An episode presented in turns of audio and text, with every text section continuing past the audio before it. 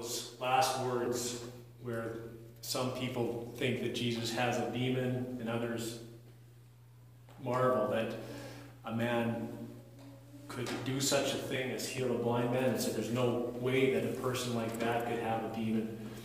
Um, those words are very telling about how people respond to Jesus. When they hear the shepherd's voice, some people hear the voice of a lunatic. Some people hear the voice, uh, to them it sounds positively evil because it contradicts so many of their assumptions. And to other people, it's the voice of the shepherd, it's the voice of the Lord.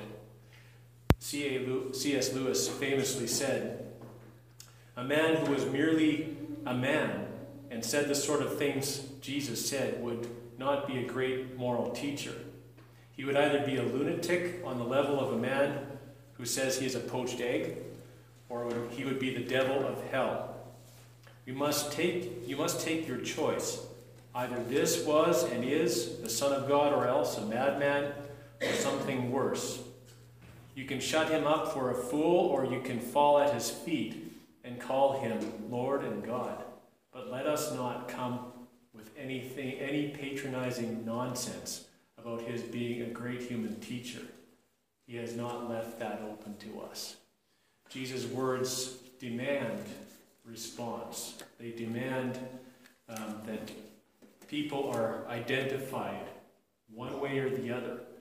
And there are those who hear his voice and respond immediately. There are those who hear and ponder, and then later the Lord gives them faith. There are those that reject him outright. But the beautiful thing is that this good shepherd is always calling his sheep, he is always leading them. And not only that, but he has laid down his life for those sheep and taken it up again. So we're going to just uh, meditate on the words of Jesus. He says twice in this passage, I am the good shepherd. And that is really the theme. Last week we uh, kind of circled around the theme of Jesus being the good shepherd because we, we talked mostly about the doors and the, the sheepfold and what those doors represent.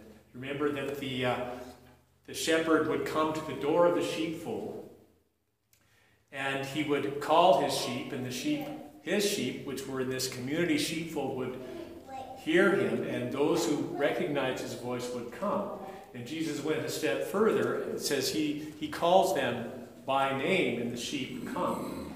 Um, so that first door, that there is a door that allows the shepherd access, and the porter or the that's where my name occurs in the scripture in the King James anyway. The porter opens the door, or the gatekeeper opens the door.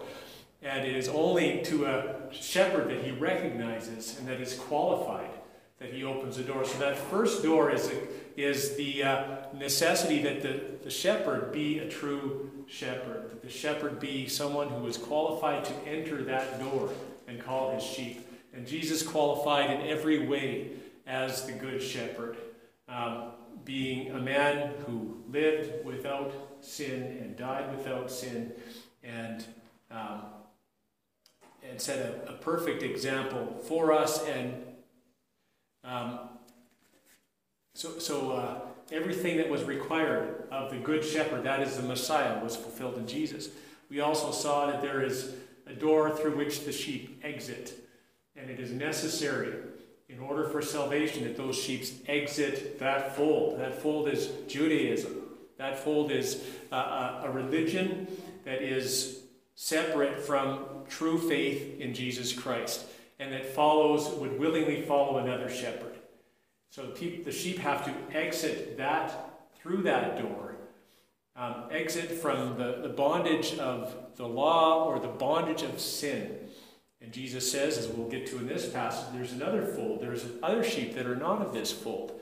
Jesus did not come to maintain the fold that the Jewish people were already in and to, to kind of buttress Judaism and, and keep everybody in that fold.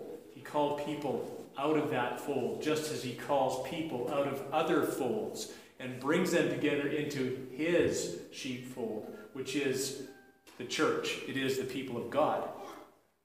And then there is one other door, the door through which the sheep enter and are saved. And Jesus is that door. I am the door of the sheep, he says. Um, I'll just read that passage. Uh, if I can find it here.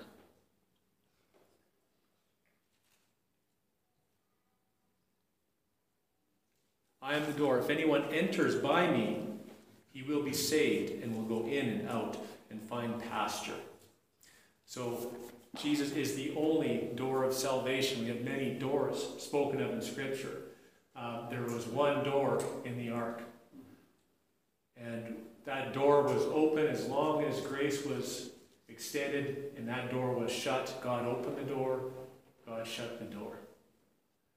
In the Revelation, we read about a, a door that no man can shut.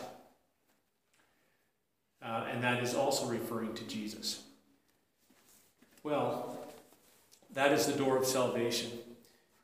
Now, today we're going to look more specifically at Jesus' teaching about himself as the Good Shepherd. And as we go through these verses, we're going to see several things here. First of all, we're going to see the Good Shepherd's commitment. And we're going to see that in verses 11 through 13. We're going to also see the Good Shepherd's communion. And I'm not talking about eating bread and drinking grape juice. I'm talking about the, the common union that Jesus has with his Father, that Jesus has with his sheep and his sheep with Jesus, and then the common union that um, the sheep have with each other because of Jesus. So that's in verses 14 and 15. And then we're going to see uh, the Good Shepherd's call. And we talked about this call somewhat last time, but this irresistible call uh, that when he calls, his sheep come. And whether of his own fold or of another fold, they come. And there will be one sheep, one, one flock, and one shepherd. And we're also going to see the Good Shepherd's choice. The fact that Jesus chose to lay down his life for the sheep. It wasn't something he was coerced to do. It wasn't a conspiracy of circumstances or evil men, although there were evil men and circumstances involved. All of this was Jesus' own choice. It was his plan from the beginning in union with the Father. We're also going to see the Good Shepherd's charge, and this is the last sentence of uh, verse 19, I, believe it is, or 18, it says, This charge have I received from the Father. So not only was it Jesus' um, own decision, and he complete was completely willing, and nobody took his life, and no one, uh, no one, and and he took, he laid down his life, he took it up again of his own free will, of his own power. We also see that it is the shepherd Jesus is charged by his Father to do this. So there is not only autonomy, but also obedience of this Good Shepherd. And then we will um, just conclude with, uh, with the reaction of the people. So let's go down to the, the Good Shepherd's commitment. Now, if you've ever had bacon and eggs, you understand something about commitment. Uh, there are a lot of people really committed to bacon, but that's not what I mean the hen makes a contribution. She pops out an egg and of no real great harm to herself, and she keeps laying eggs, and it, it doesn't hurt her at all. This is just part of her normal life, and that's her contribution.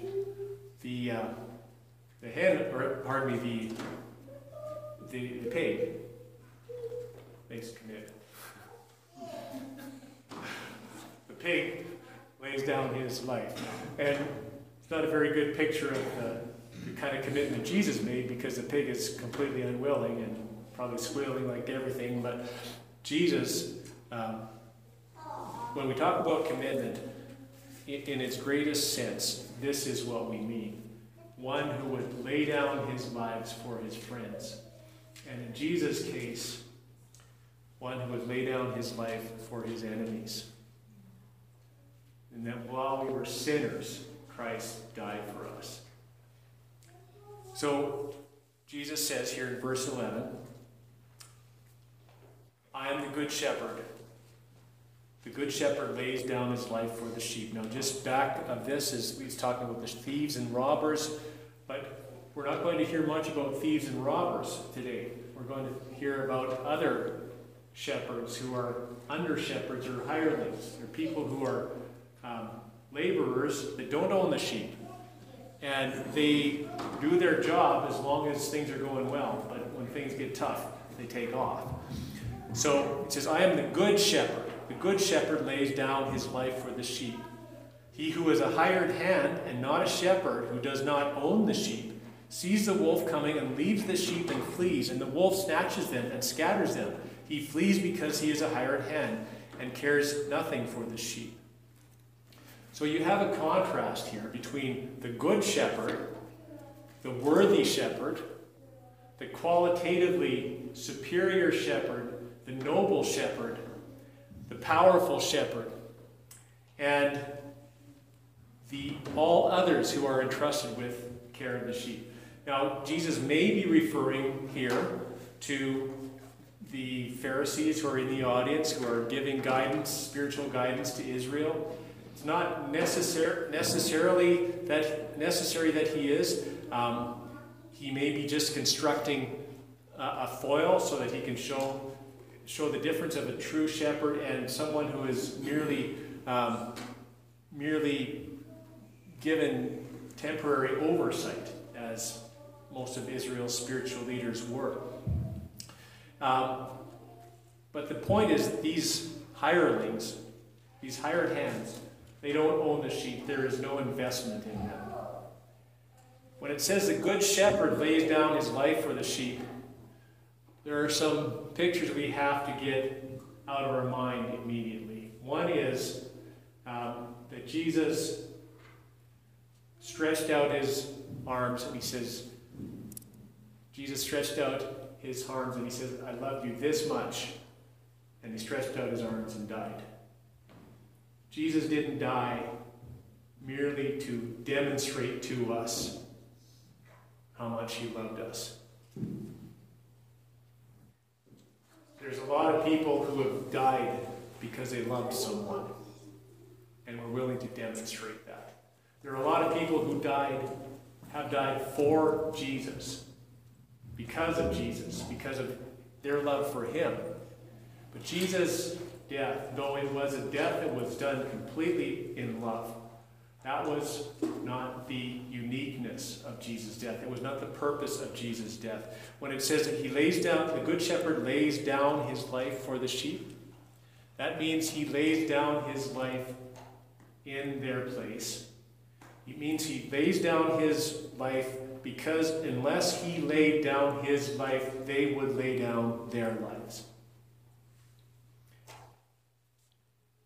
It, you know, there are, were many shepherds in Bible times, and uh, ex- except for, well, we have we have a, a sanitized image of shepherds, um, which we can blame on all those pictures of, of Jesus, you know, with his the little lamb and all these genteel pictures, but uh, the real shepherd lived out in the in the elements. The real shepherd, like the shepherd David, uh, fought off wild animals. Uh, it was a rough lifestyle, and a good shepherd would sacrifice his life. But probably most of the shepherds, if it came down to them or the sheep, they would gladly leave their sheep and take off. But Jesus is completely invested in these sheep. He says, the shepherd, the hired hand, does not own the sheep. We have already seen that the Father has given those sheep to the Son. Thine they were, and you gave them to me. Um, the, the sheep didn't choose him on their own, they were given to the Son by the Father. So these sheep belong to him, and though he has not yet physically died, he is saying, I am going to lay down my life for the sheep. It's not, I might lay down my life for the sheep if circumstances warrant it. I must lay down my life for the sheep, or the sheep will be lost.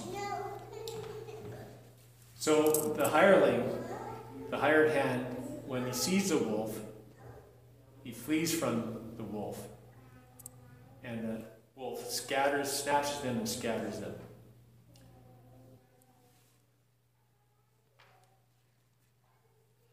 In contrast with the hired hand, I would refer you to the passage that we read earlier today from Hebrews chapter 13, verse 20. Now may the God of peace, who brought again from the dead our Lord Jesus, the great shepherd of the, the sheep. Now this is this is important to get this because we have the great shepherd, and yet at the same time, he is one of the sheep, a very unique sheep, a very unique lamb, a lamb unlike any other lamb, a lamb truly without blemish, a lamb completely sacrificed, uh, completely qualified to be the Passover lamb, the sacrifice for sin, whose blood was spread upon the doorpost, so that the angel of death could not destroy whoever, whoever was in the house protected by that blood. So Jesus is at once the shepherd and the sacrificial lamb. And it says here, by the blood of the eternal covenant. The great shepherd of the sheep, by the blood of the eternal covenant, his own blood, he will equip you with everything good, that you may do his will, working in us that which is pleasing in the sight through Christ Jesus, to whom be glory forever and ever. Amen. So that is the good shepherd's commitment. He laid down his life not as a mere moral example, not as a mere demonstration of love, but as an act that was fundamentally necessary to redeem his own sheep from death, from the penalty that they would be paying on their own if he didn't pay it.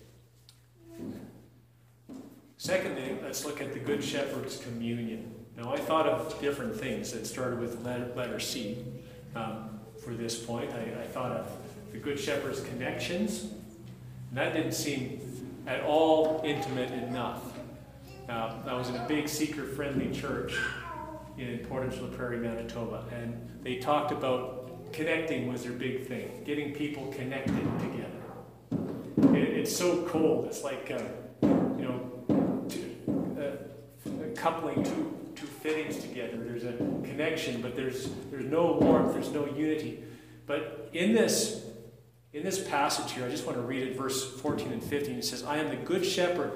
I know my own, and my own know me. Just as the Father knows me, and I know the Father, I lay down my life, and I lay down my life for the sheep. This is relationship. This is community. But it is beyond community, it is communion. Common union. Being one in spirit and purpose. We read, we studied in the very beginning of the Gospel of John. It says, In the beginning was the Word, and the Word was with God, and the Word was God. Now that is perfect communion. And in fact, it is beyond communion that is union, right? Union is there's only one.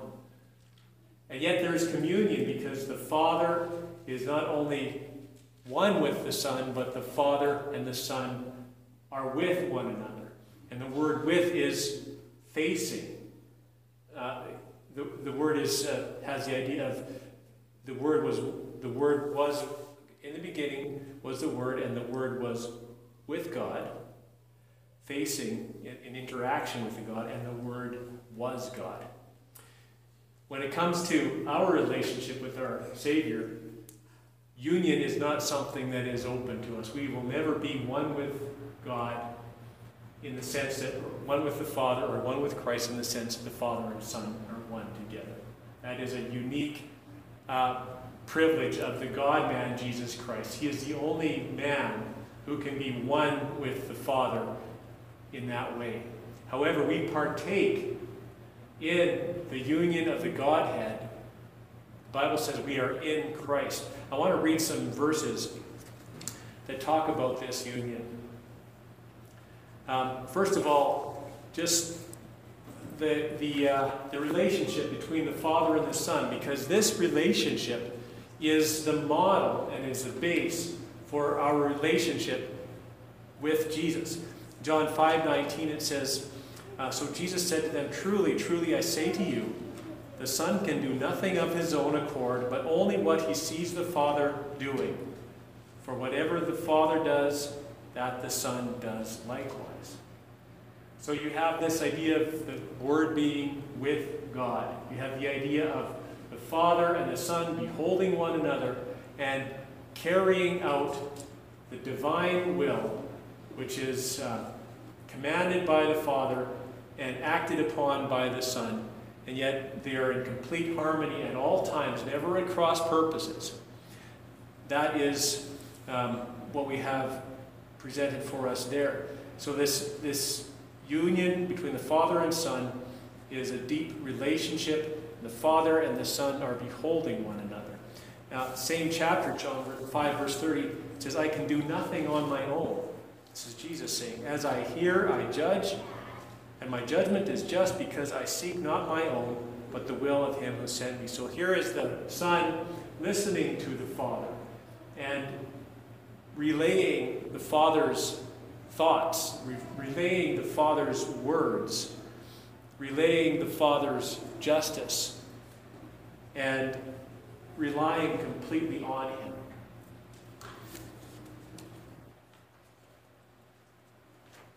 Now, this is um, a picture of communion, uh, being one.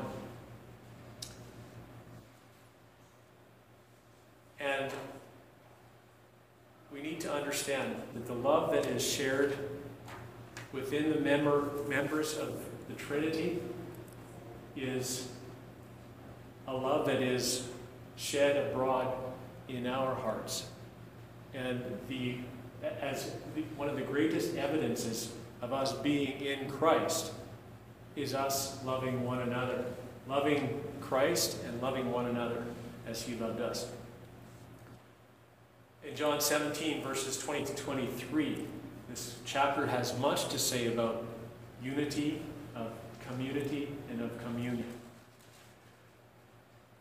John 17, verse 20, it says, I do not ask for these only, but also for those who will believe in me through their word. In other words, not just for the apostles, but everyone who will believe, including everybody who's sitting in this room, if you believe in the word of Jesus, that they may be all may all be one just as you, Father, are in me and I in you, that they also may be in us, so that the world may believe that you have sent me.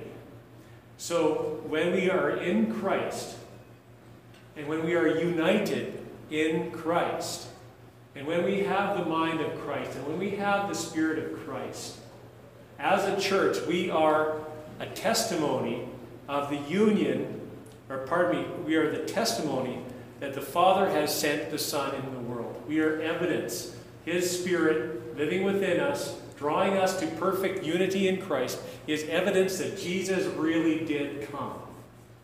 This is a supernatural thing.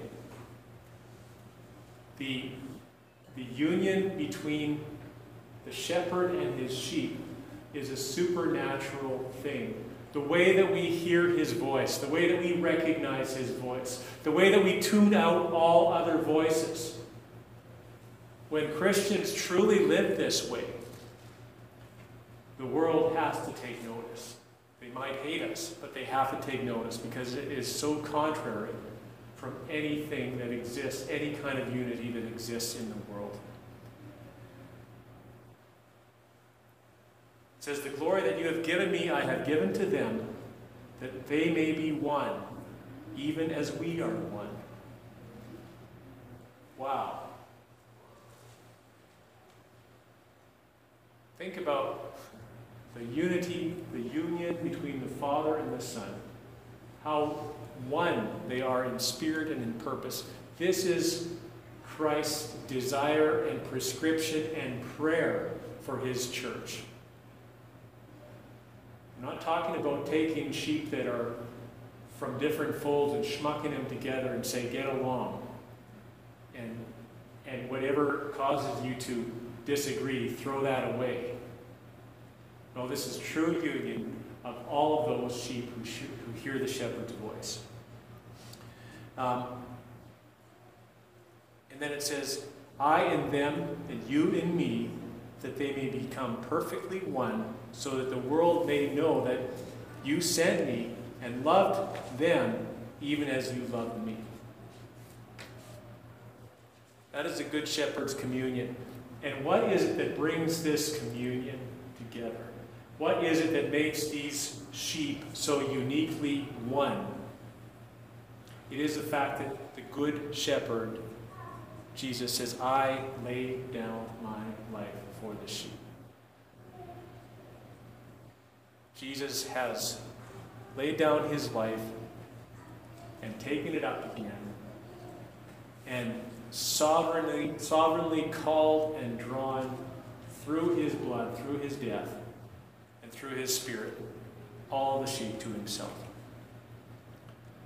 So that is the Good Shepherd's communion. We're going to celebrate communion in a, in a few minutes here. And what we are celebrating is Jesus laying down his life for the sheep. We are celebrating the fact that because we recognize the voice of Jesus, we are drawn together as one, as his sheep. Let's continue now with the Good Shepherd's call. We've seen the Good Shepherd's commitment, we've seen his communion. Now we're going to see the Good Shepherd's call. Verse 16 And I have other sheep that are not of this fold. I must bring them also. So there will be one flock, one shepherd. So again, we have this picture of Jesus standing at the door, the porter, the doorkeeper, the gatekeeper opening the door, and him calling his sheep specifically by name, not only out of the Israeli fold, but out of the Gentile fold or Gentile folds. It doesn't say that they're not of this fold, but there could be a hundred other folds. Jesus is calling people out man-centered religion and out of uh, out of moralism and out of everything that doesn't save, and he's drawing them and calling them out to himself. He's standing at the door, and his sheep hear his voice. We, we read about this in verses 3 to 5. It says, To him the gatekeeper opens, the sheep hear his voice, and he calls his own sheep by name and leads them out. When he has brought out all his own, he goes before them, and the sheep follow him, for they know his voice. A stranger they will not follow, but they will flee from him, for they do not know the voice of strangers. So that is a very specific, very um, irresistible call. Jesus calls his sheep, and they hear and they follow him. There isn't any negotiation going on here. And there isn't any substitute for the true shepherd. They know his voice, and it's even more specific than that. When Jesus calls you, it is as if he's calling you by name. It is something that you, you, you know what, when you hear your name in a crowd, you're, you're immediately looking around to see who calls you. And if you're looking around and you see that someone who loves you is calling you, you're going to run to that person. Jesus gives us spiritual eyes to see, and He gives us spiritual ears to hear. He brings us to life spiritually so that we can respond to His call we know our shepherd's voice. Now, it says here that there will be one sheep, one shepherd. This is one of the most surprising and beautiful things that happen in the New Testament. And it happened so much more quickly and in such a a, a contrary way to the way the Jews thought it was going to happen. The Jews were expecting a great Jewish king to come. And that simply by setting up an earthly kingdom and ruling justly and implementing um, his authority over the whole world, that the Gentile nations would honor him as king, and there would be this kingdom set up on the earth. The way that the Lord had in mind from the beginning of the world was something completely different. He was going to, he was going to make us one body by giving us one spirit and by drawing us to one shepherd. But it was not the shepherd who would uh, come conquering and setting up an earthly kingdom, but a shepherd who would come dying in place of sinners, of sheep who deserve to die. And then taking up his life again. And then drawing his sheep to himself so that one day he would return and be shepherd of all of his sheep, both Jew and Gentile. Ephesians uh, chapter 2, verses 11 to 19, sums up this, uh, this unity of us all being under one shepherd. And it doesn't use the metaphor of a shepherd, but you can easily make the transition. Just listen to this. And I don't think we have any idea of the enmity that existed between Jews and Gentiles. Um, maybe you could pick out two people groups that really hate each other and try to try to imagine that. But there was, as Paul says in this passage, there's a wall. There was a wall of hostility. The Gentiles couldn't even enter into the uh, into the in, the uh, real the inner part of the temple. There was a court of the Gentiles, and unless the Gentiles had actually gone through a physical transformation to become Jews, and had submitted to all of the Jewish laws, they couldn't even worship the true God as they, they could be God-fearers, but they, they had to go through this whole um, proselytization process. But listen to what Jesus did. Uh, Ephesians 2.11 Therefore remember that at one time you Gentiles in the flesh, called the uncircumcision, by what is called the circumcision, and they would almost spit when they said that, because that was that was a disgusting thing, uncircumcised, which is made in the flesh by hands. Remember that you were at one time separated from Christ, alienated from the commonwealth of Israel, and strangers to the covenants of promise, having no hope and without God in the world. But now, in Christ Jesus, you who were once far off have been brought near by the blood of Christ. So there's the shepherd calling at the door of the fold, but the real active agent in bringing them near is the shedding of the blood of Christ. If I be lifted up from the earth, I will draw all people unto me. That means I will draw Jews, I will draw Gentiles. And the way that people recognize the shepherd's voice is the shepherd's voice testifies of the sacrifice of Jesus Christ and the blood shed for sin.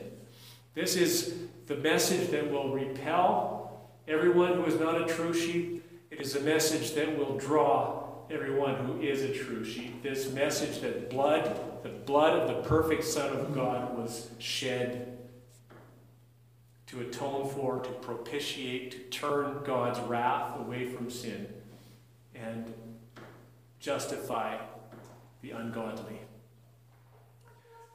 So, but now in Christ Jesus, you who were once far off have been brought near by the blood of Christ, for he himself is our peace who has made us both one and has broken down in his flesh the dividing wall of hostility by abolishing the law of commandments expressed in ordinances, that he might create in himself one new man in place of the two, so making peace, and might reconcile us both to God in one body.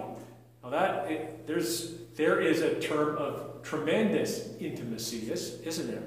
To be reconcile us both to God in one body through the cross, thereby killing the hostility. And he came and preached peace to you, Gentiles who were far off, and peace to us, Jews who were near. For though we for through him we both have access in one spirit to the Father, so that you are no longer strangers and aliens, but you are fellow citizens and saints and members of the household of God. One flock, one shepherd. Now, you, you could see in the Old Testament passage that I read from Zechariah, the two, the two stakes, one was unity. I actually forget what the other one was. Pardon? Favor, yeah. But they were representing the, the two tribes of Israel, and the, the shepherd broke them. But there's another prophecy of those two sticks being bound back together. So, not only is there a prophesied reunification of Israel, of the two northern and the southern kingdom. But there is, this is going beyond anything that most of the, uh, the Jewish scholars would have understood. There will be a, a union that not only will there be one Israel, but that that one people of God will include the Gentiles. There will be no more hostility. One household of God, one sheepfold of God. That was a, a very radical thought that was beyond many, many expectations. All right, let's move on now from Good Shepherd's call the Good Shepherd's choice. You hear a lot of discussion about, about free will, and it seems that people will defend their free will with tooth and nail. Um, ultimately, though, when my free will comes up against God's free will, God's free will is going to win out. And what we would like to do is we would like to, as humans, as arrogant and as profane as we are, we would like to give God less freedom in acting than we have ourselves. So that if Jesus, who owns the sheep, has bought the sheep, shed his blood for them, and calls them out by name, that that sheep can, of his own free will, reject the call of the master. Or that a sheep that he has not bought, that he has not paid for, specifically, can somehow come to him though he has never called his or her name. God is the one who is free in salvation. And that is bothersome to us because we like to think, well, I, I decided to follow Jesus. And we did, every one of us did. We decided to follow Jesus when we heard our shepherd's voice. And when we came, and we came running, and there was no way that we would turn down the voice because there was something that the shepherd had already instilled in us to recognize his voice. So it's not a matter of, you know, Jesus stands at the gate and he says, okay, whoever wants to come follow me, come follow me. He's done work in advance in purchasing sheep for himself. Anyway, we must continue here. The Good Shepherd's choice. Verse 17 For this reason the Father loves me, because I lay down my life that I may take it up again. Now, this is not saying that Jesus had to die on the cross, had to lay down his life in order for the Father to love him. It is just saying that the pattern of Jesus was to act in complete harmony with his Father. He was in the beginning with God, he was God. And this perfect harmony with the Father is the root of the Father's love for the Son.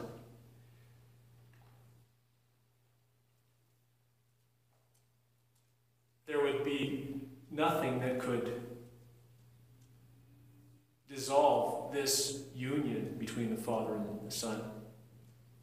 But I would like you to notice the, the shepherd's choice here in verse 18. No one takes it, no one takes my life from me, but I lay it down of my own accord. Jesus laid down his life as an act of his free will. He was not constrained and forced to do this in any, with any kind of unwillingness. As a man in Gethsemane, he cried out, If it is possible, Lord, Father, let this cup be taken from me. Nevertheless, not as I will, but as you will. So, as a man and as a perfect man, he felt the weight of what was about to happen. That he would have the whole sin of all mankind laid upon him, that he would bear that sin to the cross, that he would bear the Father's wrath, that he would bear the Father's rejection as the sin bearer and as the one who would be made sin for us. Um, so you, you hear the human struggle as Jesus feels the weight of what is upon him.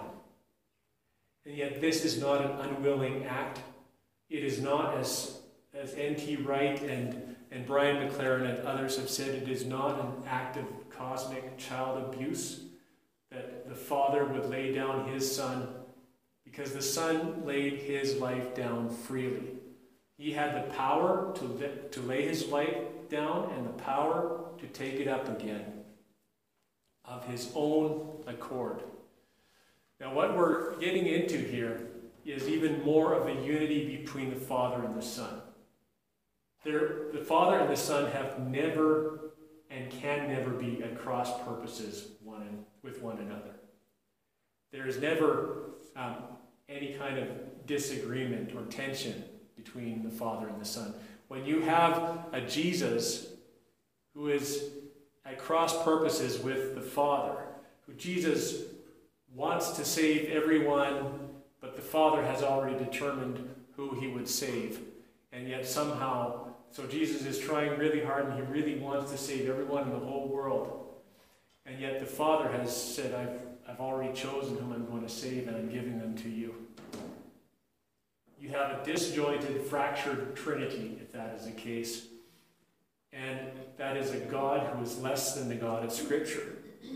So we see complete unity between Father and Son as the, fa- as the Son lays down his life of his own accord. Now,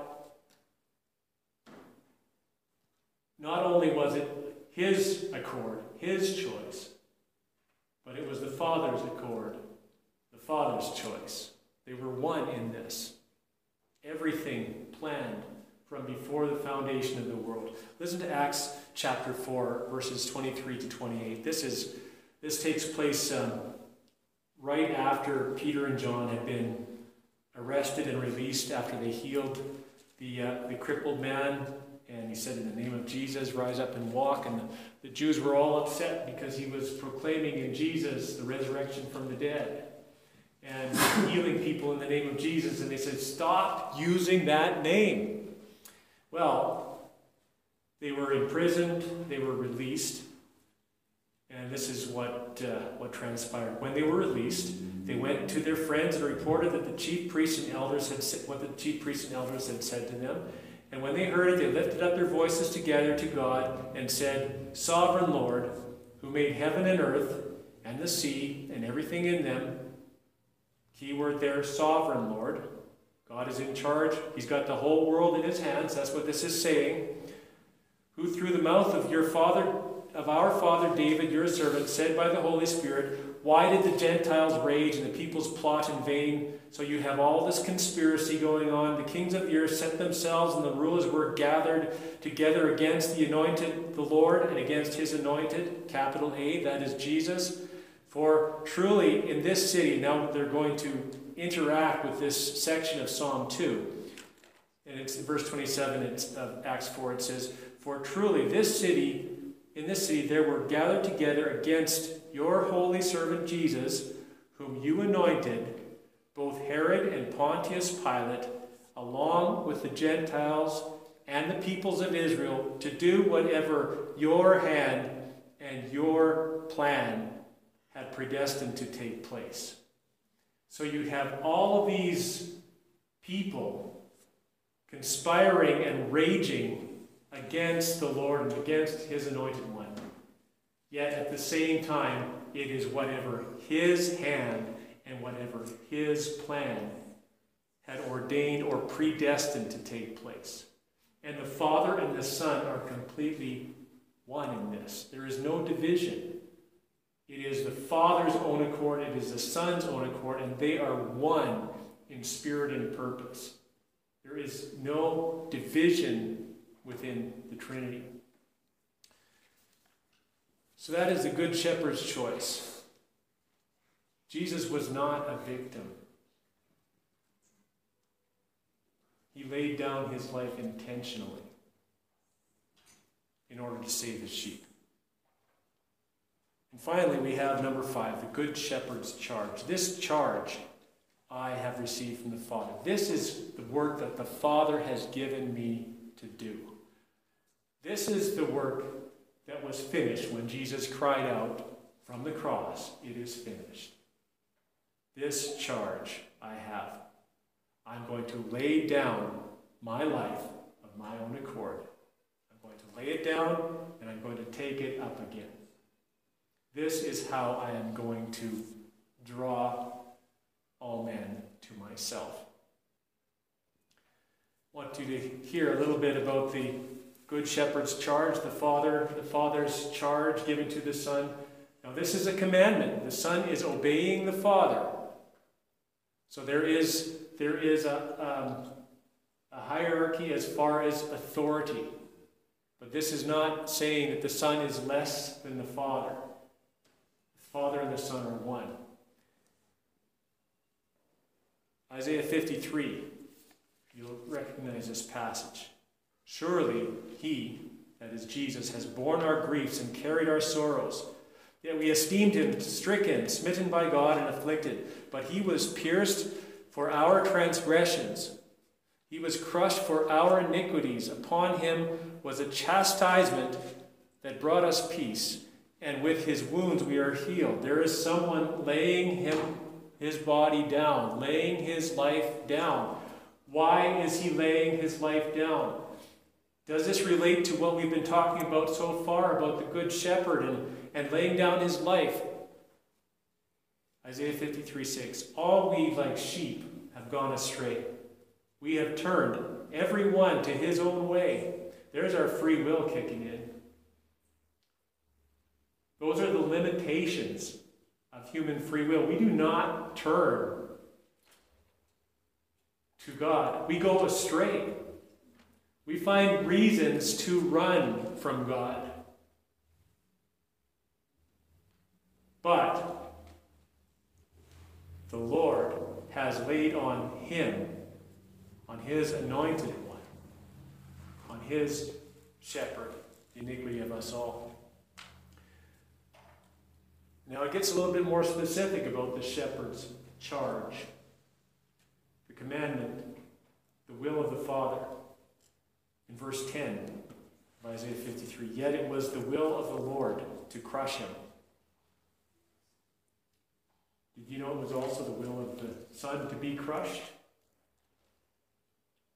He was he has put him to grief. When his soul makes an offering for guilt, he shall see his offspring. He shall prolong his days. The will of the Lord shall prosper in his hand. That means he's going to lay down his life. His soul will make an offering for guilt. and yet he shall see his offspring. There is a veiled reference to the resurrection, him laying his life down and taking it up again to see his offspring. You don't see your offspring when you're still dead. Okay? Going to, he's going to see his offspring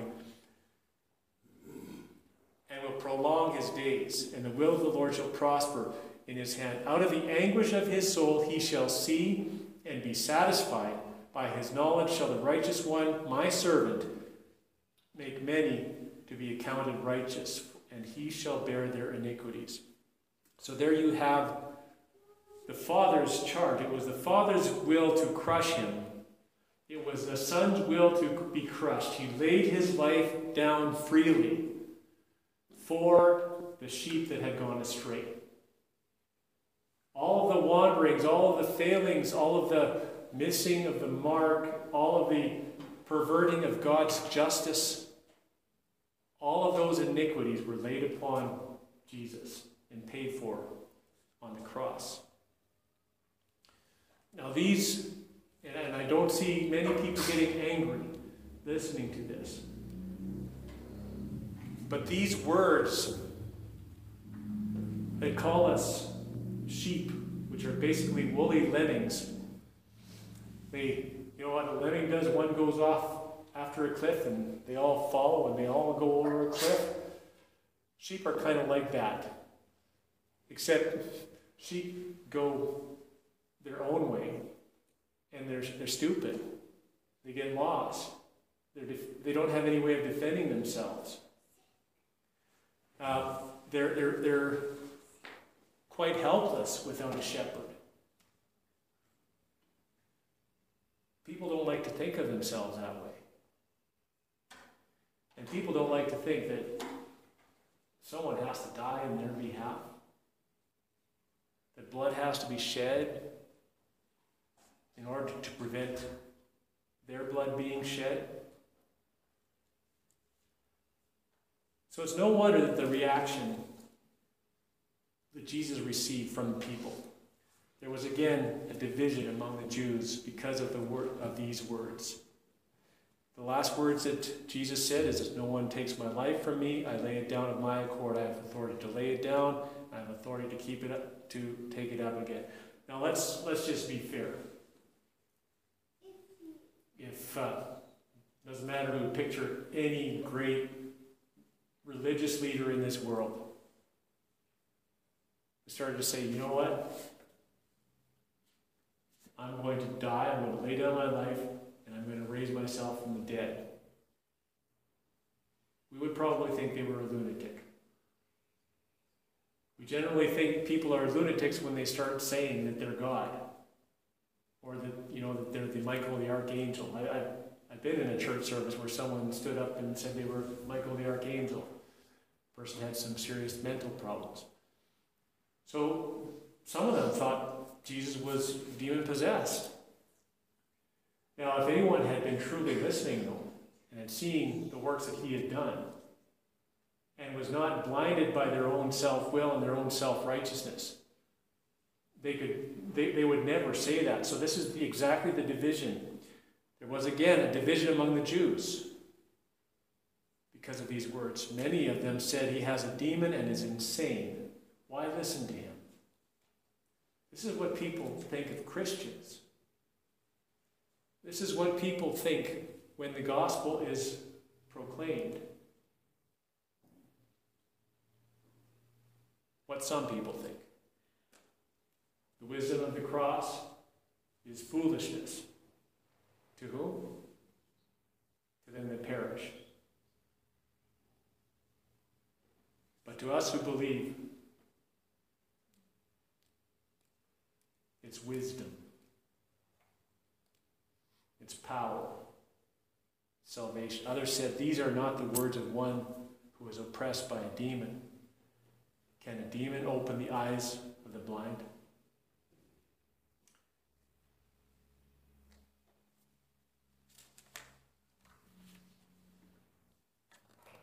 We started with this quote from C.S. Lewis about Jesus being either liar, lunatic, or a lord.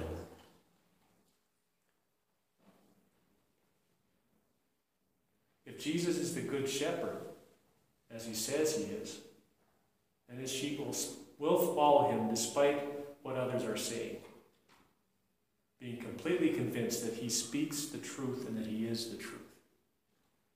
If people are mocking Jesus, calling him a lunatic, calling him a liar, maybe even saying he's evil, that is no deterrent to those who truly hear his voice, to those who know that he is the one who gives sight to the blind.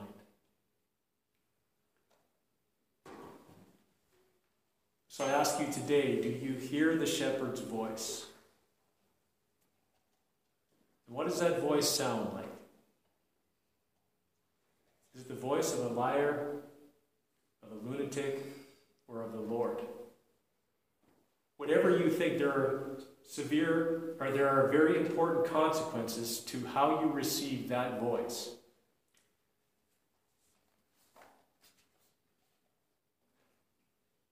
See if you hear the shepherd's voice in this scripture, and I'll close with this. For God so loved the world that he gave his only Son, that whoever believes in him should not perish, but have everlasting life. For God did not send his Son into the world to condemn the world, but in order that the world might be saved through him. Whoever believes in him is not condemned, but whoever does not believe is condemned already, because he has not believed in the name of the only Son of God. As we are about to receive communion, we're going to have portrayed before us Christ crucified. The blood, the cup representing the blood shed, the bread representing the body nailed to the cross. These things given as emblems to us for the, the life that Jesus gave up for us, life he laid down for us. This is uh, the basis of our communion, of our fellowship. Uh, so I would encourage us all to observe this in a very humble way and to understand that when we eat this together, we drink this together, it is one of the most vivid pictures of the unity of the Father and Son and the Spirit in the eternal covenant of redemption and of all of us who are drawn into that covenant. So I'm going to, I guess, uh, Kevin and I will just do this together. I think we'll distribute these.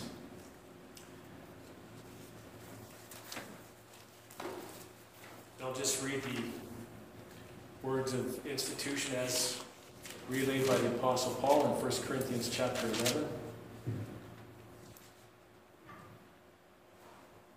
11.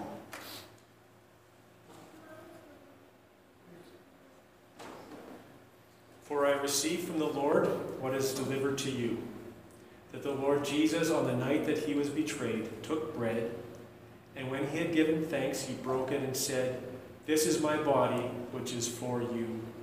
Do this in remembrance of me. In the same way, also, he took the cup after the supper, saying, This cup is the new covenant in my blood.